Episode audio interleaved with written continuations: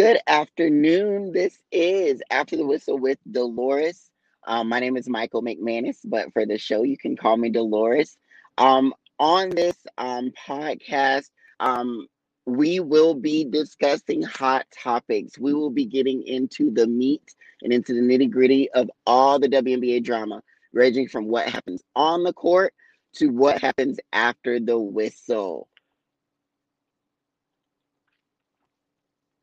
Um, the things that we discuss on this show will be controversial and we will give some hot takes. Um, we want to hear from you. Um, we want you guys to be involved um, in the things that we talk about um, and really getting into the things that the fans want to hear. Um, the WNBA and women's basketball coverage is known for, you know, being very held back and reserved. But we want to you know, say the things that some people are afraid to say. Um, and so that's what we're going to do here. Um, a little bit about me. Um, the, the whole Dolores um, name came about um, during the um, Michael Jordan um, documentary um, on Netflix. His mom's name is Dolores, um, and a, a group of friend of a group of friends of mine were talking about um, just how his mom was kind of like the behind the scenes, like puppet master, making stuff happen, specifically when you think about the Nike deal that he took. Um, she was a big um, factor in that money um, and what he was able to do in being so transformative in um, that Nike deal. So, you know, me being creative, I was just like, let me switch my name to Dolores because I just feel like my Twitter presence is transformative. Like when it comes to women's basketball, I am going to say what needs to be said, uh, and it's no filter. Um, and so Dolores has kind of blossomed into this whole personality and character. Um, I was at Soda City Market in Columbia a few weeks ago, and a, a random person came up to me and was like, "Hey, Dolores, are you are you Dolores from Twitter?" And I was like, "I'm Michael, but Dolores works too." Um, so yeah, when I go into my WNBA and women's basketball mode, I step into Dolores. Um, and so for this show, we will be with Dolores the whole way through. Um, outside of the show, you can call me Michael. Though.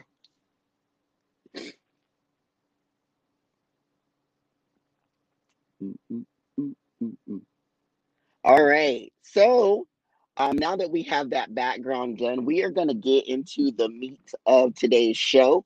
Um, we're going with four topics today.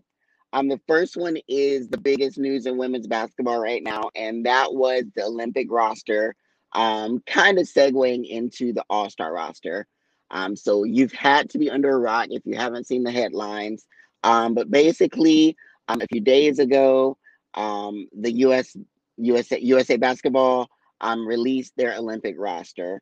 Um, anyone that knows USA basketball, um, it's very much so one of those programs where you have to kind of grow up in it, um, have to basically like serve your time um, in order to even be considered for the Olympic team. Um, with the USA being so talented, I mean, the WNBA is the best and most competitive league in the world. You have athletes who are you know, WNBA champions, um, MVPs who cannot make the roster. Um, and that's basically what happened this year. Um, so Nneka Ogwumike um, had been playing with USA basketball since 2012. Um, she had kind of did her time um, and basically was kind of like a shoe in to the team. You know, every year the teams are made, there are certain players that you're like, oh my God, they're going to be on the team, regardless of how well they're playing. Nneka, on the other hand, was one of the players that had just gotten injured, injured during the WNBA season. She was sitting out um, to rest in rehab for the Olympics specifically. Um, and when the roster released, when the roster was released, her name was not on it. That blew up. And the background for why that blew up. So you have Nneka Ogwumike, who's a veteran in the league, um, Diana Taurasi, Sue Bird, Sylvia Fowles, Tina Charles, um, Brittney Griner. Um, those are some of your veteran players who have Olympic experience or should have Olympic experience. Um, everyone that I just mentioned outside of Nneka Ogwumike made the Olympic team. The controversy in here lies in the fact that Diana Taurasi has missed a good portion of the first half of the season with an injury.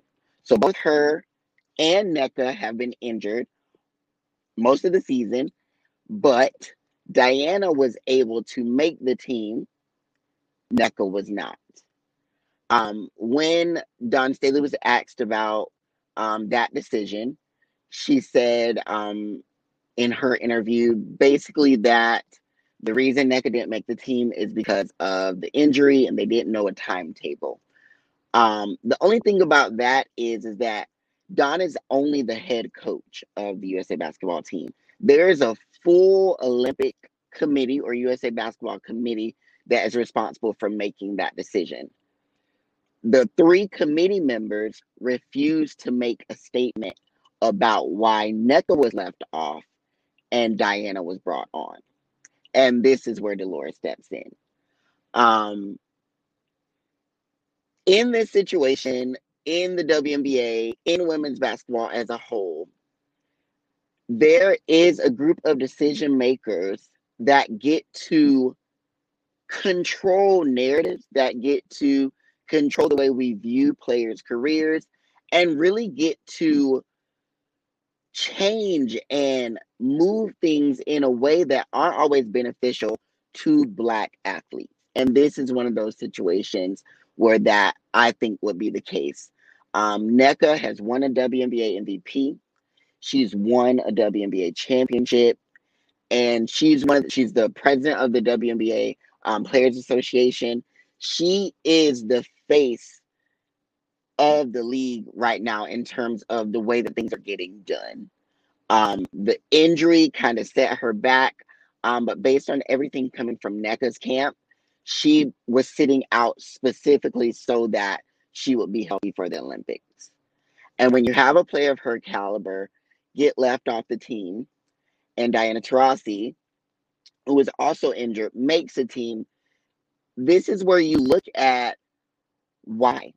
Um, and the first thing most fans are going to think of is the fact that Geno Auriemma, Diana Taurasi's coach and the coach of Connecticut, is on the committee for the Olympic team since he was the head coach, which started in, let me make sure my numbers right, 2012, Olympic wise, he did the 2012 Olympics and 2016 Olympics.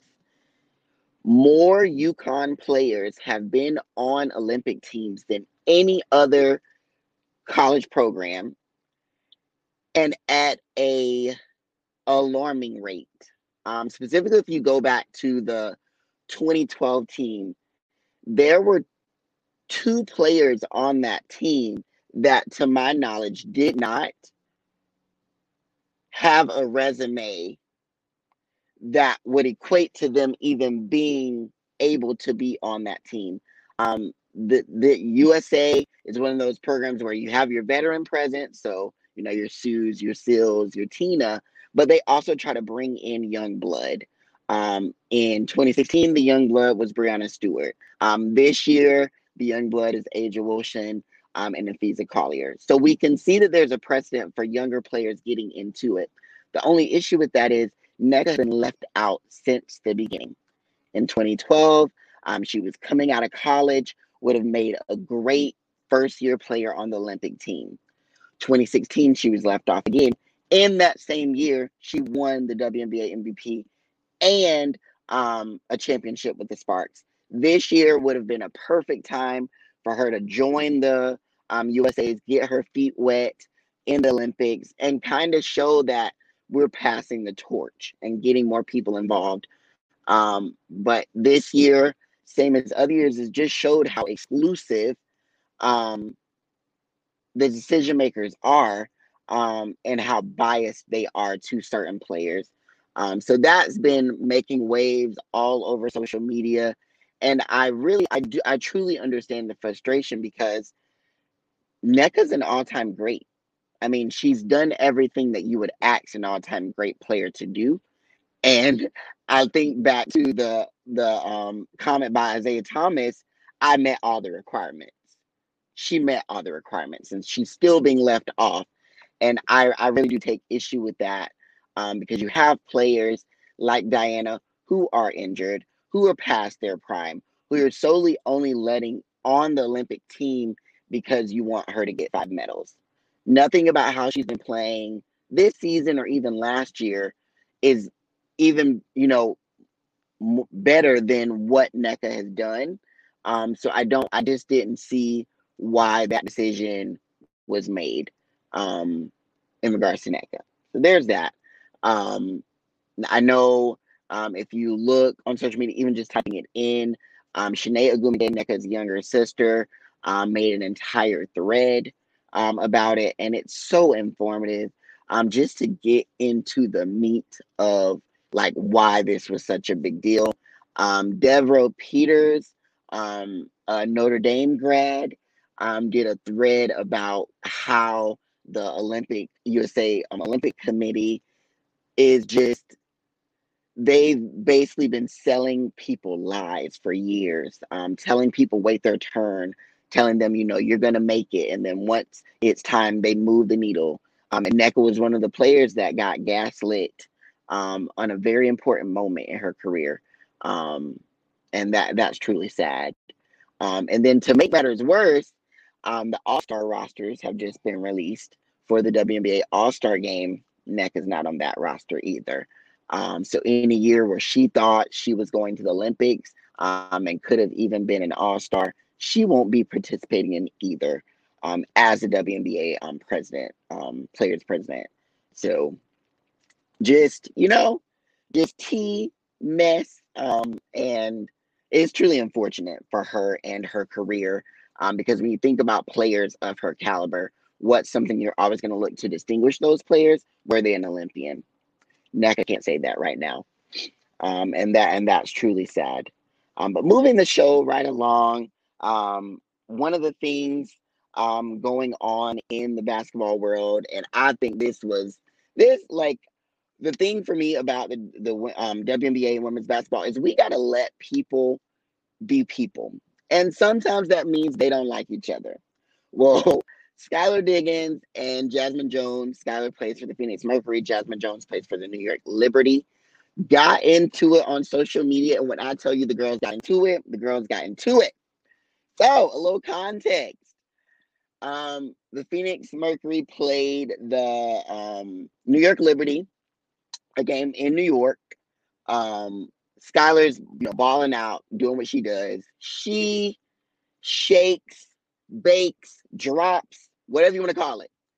DiDi Richards, there's a, highlight video. Um, Chris, Williams, Chris Williamson um, was the one that's credited for posting it, making it kind of go viral. Um, but he posted it basically. Um, Skylar's dribbling. Um, Dee pressing her hard. Um, Skylar kind of looks away and then like blows by her for an easy bucket. Dee stuck, stuck. I mean, stuck. She can't move. This video goes viral. It's one of those moments, you know, the vet got the rookie. It happens all the time. Candace Parker does it all the time. Um, well, this rubbed Jazmine Jones the wrong way. She takes to social media. Every post of this video, multiple outlets, she's commenting. Oh, why are you posting this? Why why not post Betnijah Laney? They still lost. We got the dub. I mean, you know, just throwing throwing shade, hot takes, blah blah blah. She's upset, you know, trying to take up for a teammate, but also telling you know we need to move the narrative and talk about another player. The next day, Skylar sees it and basically says, "Shut the hell up! Why you worried about them posting a highlight of me? You need to be worried about your team not posting enough highlights of the player that you want them to post highlights of instead of posting Sabrina Ionescu." Well, it went left. the girls, the girls were going. When when Skylar said that, Twitter went up, up in a blaze. Um, Jazz saw it, um, made a comment, a little nasty comment about who you talking to, who you telling shut the hell up. Um, Skylar was like, I'm talking to you.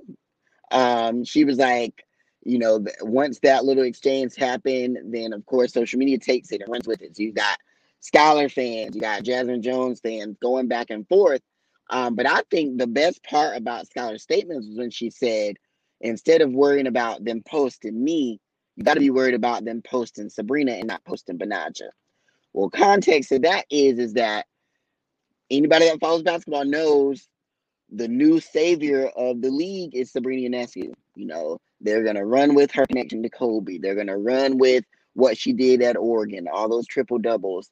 Um, she didn't get to finish her first year in the league due to injury. Well, she's come back this year after two very strong games. I mean, two very strong games. The league is smacking her in the mouth. Um, she she's not scoring the way she normally does. Um, defensively, she's a liability, and other teams are really going after her.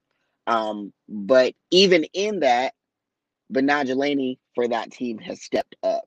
Um, she has looked like an MVP MVP candidate all season for the New York Liberty. This is a team that was the worst team in the WNBA last year, and I mean by a long shot. Worst team. Betnijah Laney has taken that team and and and and and worked wonders. Um, she's made them a playoff contender without Natasha Howard, who's been injured, without Sabrina Ionescu playing well.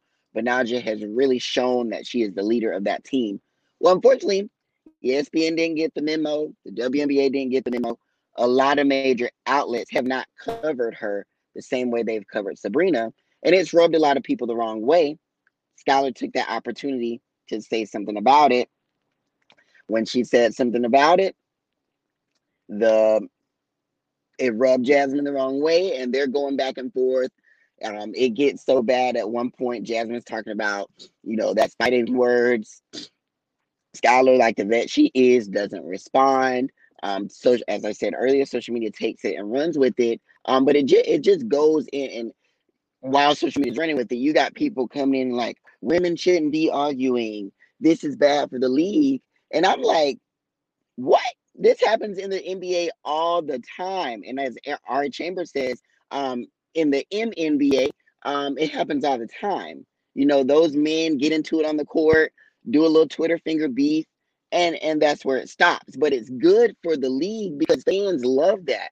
Like no one wants to see players shaking hands and hugging and kissing every game. Like we want that passion. We want them to want it. And we want them to go at each other, you know, respectfully, but sometimes disrespectfully. And I was here for that moment. I want more moments like that, you know. Um, mo- one of the most memorable moments in league history was is the malice at the palace too you know detroit um fighting the um, sparks back in the day. You know so these moments you know they're, they're negative you know if they result in injury but people want to see that. People want to see that drama. Um and i'm sick of people telling us you know women need to be chill and nice and more ladylike. No let these women argue. Let them battle it out okay? Period. Um so that's that um, the next thing we want to go to is another moment. Um, and this is not WNBA. Um, this is NCAA women. Um, Syracuse um, women's basketball program has been everywhere in the news because they've lost over half their team to transfers.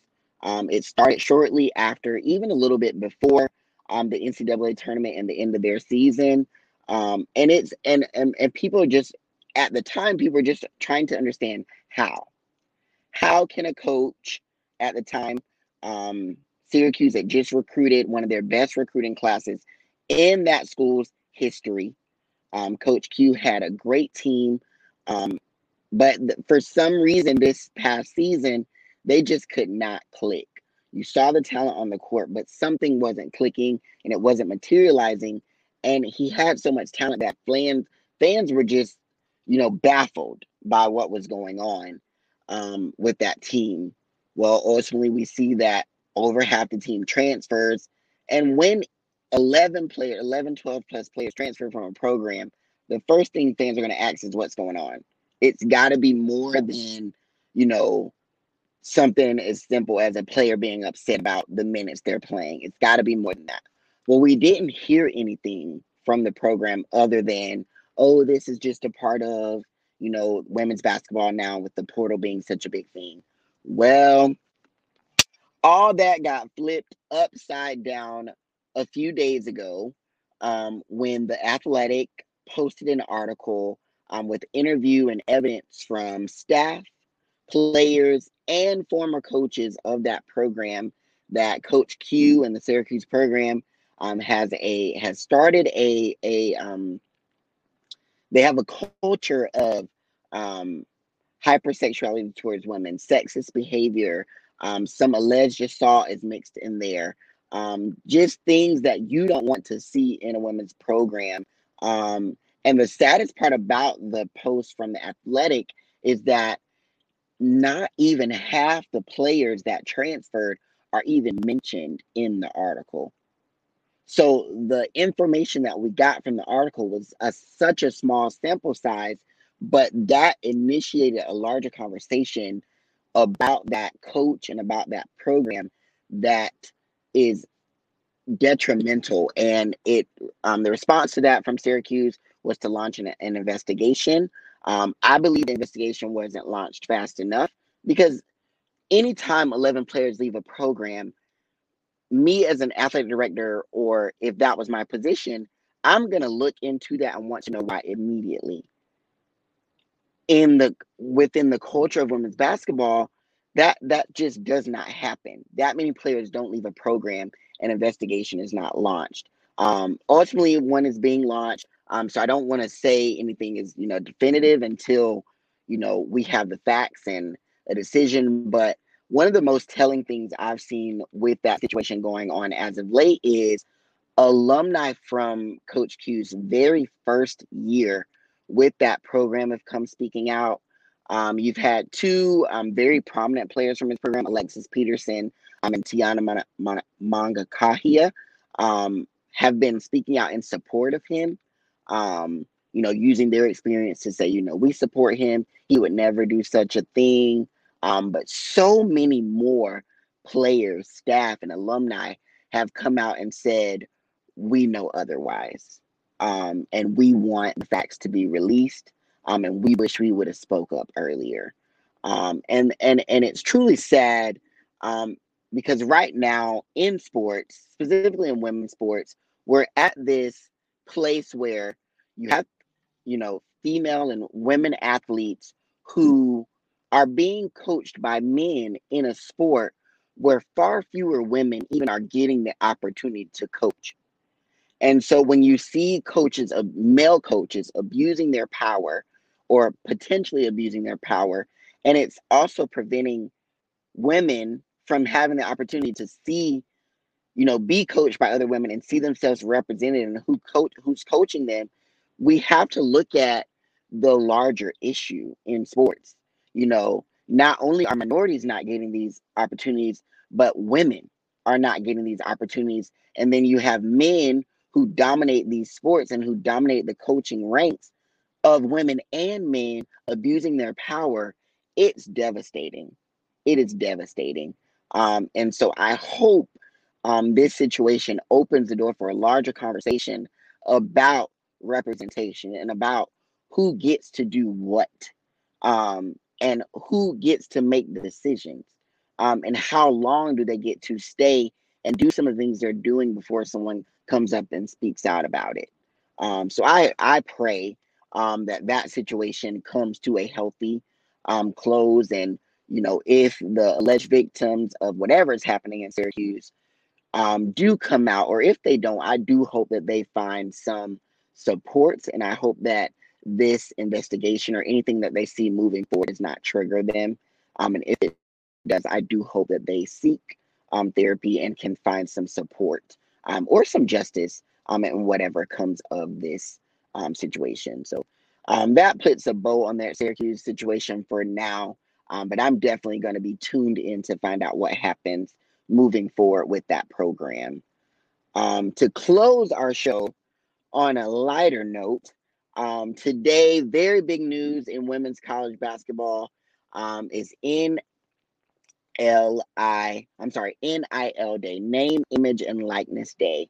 Um, college athletes have been calling for this since, I'm going to say Skylar Diggins. Um, specifically, if we're talking about women's basketball, um, Skylar Diggins, Candace Parker, those are two of the players. When you think about ev- a household name. Everyone knows them, whether it's for what they do on the court or how they look doing it. Everyone knows those ladies. Um, and they they were when they were in college, they did not have the ability to make money off who they are, their star power. And now we have a way for these athletes to be paid for the work that they're doing. You know, for so long, colleges have been making money off athletes while these athletes sometimes have to suffer um, in poverty while being a student in college. And that that changes now. Um, so that's really exciting. Um, I'm excited to see where that goes in terms of you know what firms start to rise what athletes do we see rising to the top um, does that match or correlate to what they're doing on the court you know um, one WNBA player i think of um, is Kysre Kysre Gondrezick um, for the Indiana Fever she's a, a, a beauty um, when she was drafted um, the deals just flew in um, Adidas threw the bag at her um, but we not we haven't we haven't seen that materialize into you know, a, a rookie of the year campaign. We haven't seen that materialize into, you know, a great rookie year. But because of her look and because of her social media following, she's about to, she is getting a bag in the league right now because of her name, image, and likeness. And so that is now going to be available to college athletes. And the best thing about it is, is that women athletes are the ones dominating social media.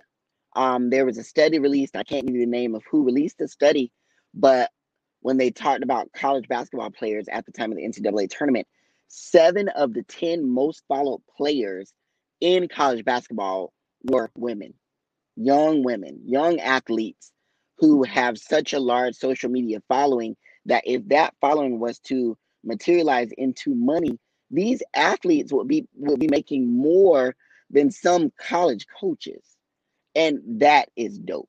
You know, we um we people have made so much money off these players for so long, and now these players get to take those opportunities into their hands and and and, and become a superstar even before they've become a professional athlete. Um, so I'm really excited. Um, I'm excited to see what college programs do to assist these athletes um, in their journeys with um, NIL. Um, I saw a post today from Dawn Staley, the coach at Don, um, South Carolina, who was basically saying, you know, this is such a great opportunity. You know, go, you know, go out and be great, but don't forget Uncle Sam. Um, and so that's an area where things can totally get tricky with NIL. Um, is now that money's involved, um, you're going to have people that are trying to scam these athletes, and you're going to have the government now looking to be paid back um, for the money that these athletes are going to be getting um, and we just want to make sure that everyone um, goes about it educated um, and goes about it safely um, so that, you know, we don't get any of those, you know, crazy tax stories um, that you get in um, athletics sometime. Um, but it's a it's a great day um, in athletics for all sports um, because it really does give these athletes a chance to get justice for people like Reggie Bush um, and the Fab Five. I wanted to throw them in there because when you look at the history of sports, black athletes as it relates to NIL have been penalized and have also been the most um, you know, they've been used um, by some programs for who they are and their name and their marketability. And then the NCAA has come back and penalized these athletes and their successes for that. Um, and so I really do hope um, that, you know, the um, NIL opens up the door to, for conversations about, you know, giving Reggie Bush his ring back um, and you know giving the USC program their their their accomplishments back and taking away the stigma that was placed on those athletes for some of the infringements at the time um, on NIL and on um, what they were doing in terms of the money that those players were making um, while they were students um, before all this was picked up. But um, that is the whistle today. Um, in the league and, and around women's basketball. Um, we are going to continue to have these conversations and continue to talk about everything from, you know, who dropped 30 and 15 to who might need to go back, you know, and play overseas and who doesn't need to show up anymore.